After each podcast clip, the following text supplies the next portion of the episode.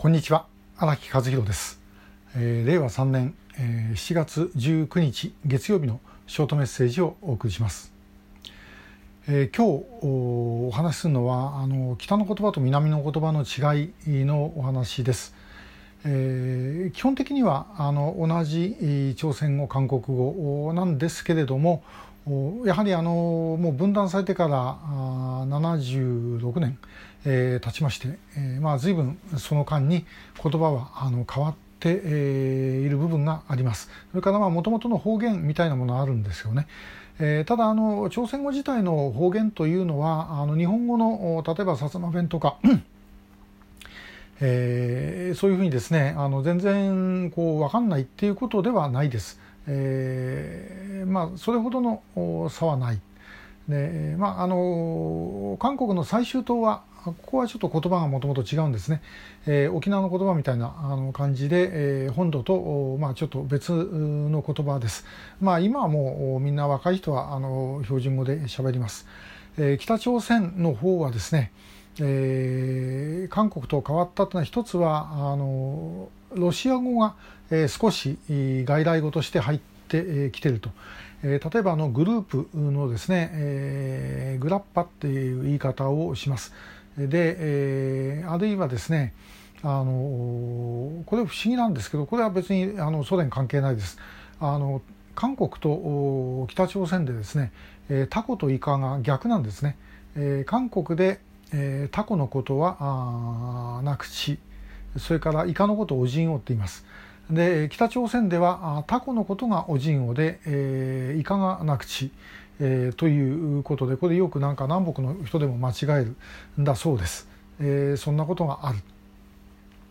で、えー、まああのねもう離れてずっとですから仕方がないのと。で私あの北朝鮮の北の方の方行くと結構鉛がきついですね、私も一回あの脱北者のインタビューをソウルでちょっとした時に、えーまあ、ハムギョン道のもう北の方の人だったようなんですけども鉛がきつくてですね、最初の1時間ぐらい何話してんだか全然分かんなかったです。で、え、あんまりしつこくこれなんだこれなんだってって聞くと大抵相手面倒くさがります。だからまあある程度分かってるような顔して聞くしかないんですけどもよく分かんない1時間ぐらいしてからですね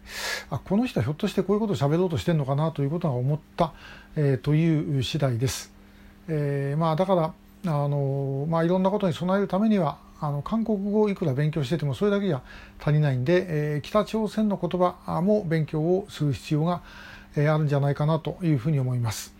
で、え、その北朝鮮なんですけども実は、えー、もうずっとなんだようですが韓国の言葉を使った方がかっこいいそういう風潮がまあ流れてるみたいです。でこれはもう10年ぐらい前にあのある知り合い、えー、平壌に親戚のある知り合いからあの聞いたんですけども、えー、韓国の子どもたちであの韓流のことを知らないとですね、えー、なんかあのいじめに遭う平壌なんかでね、えー、というような話でした。それから最近本当に最近ですが、えー、北朝鮮の中でですね、えー、韓国の言葉を使うなという、まあ、そういうお触れが出た。そういうものを使ったらば厳罰に処すという言葉が出た。あそういうなんかお触れが出たんだそうです。で、えーまあ、例えばあの韓国でですねあの、まあ、彼氏のこととかあるいはあ、まあ、若いご主人中のことをおっぱって言ったりしますが、えー、そのこの言葉っていうのは北は言わないんですね、えー、だからそれを言うとですね、えー、これは南の言葉だっつって捕まると、えいうような感じです、えまあ適正言語ということなんですかね。あのまあ要はみんなあの韓流ドラマとか見てるからもう言葉がですね、えー、そういう言葉にこう慣れちゃってる。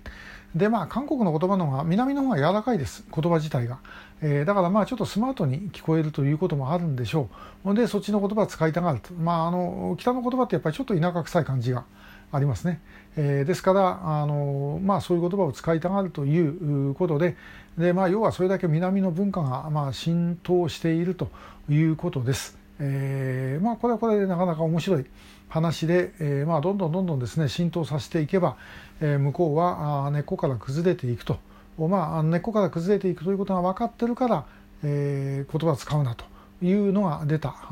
ということだそうです。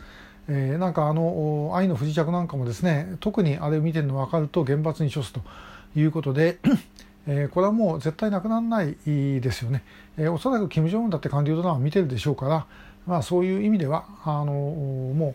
うこれ、え、ある意味での文化侵略みたいなもんでですね、え、これもう北の指導層は一番怖がっていると、え、やはりあのもう例えば一緒になってしまえばもう南に吸収されるっていうですねそういう恐怖感が、まあ、彼らの中にあるということです。えー、まあこれ我々もうちょっと強みとして使うべきじゃないだろうかなというふうに思います。えー、今日はあの北の言葉と南の言葉の違いのお話をいたしました、えー、今日もありがとうございました。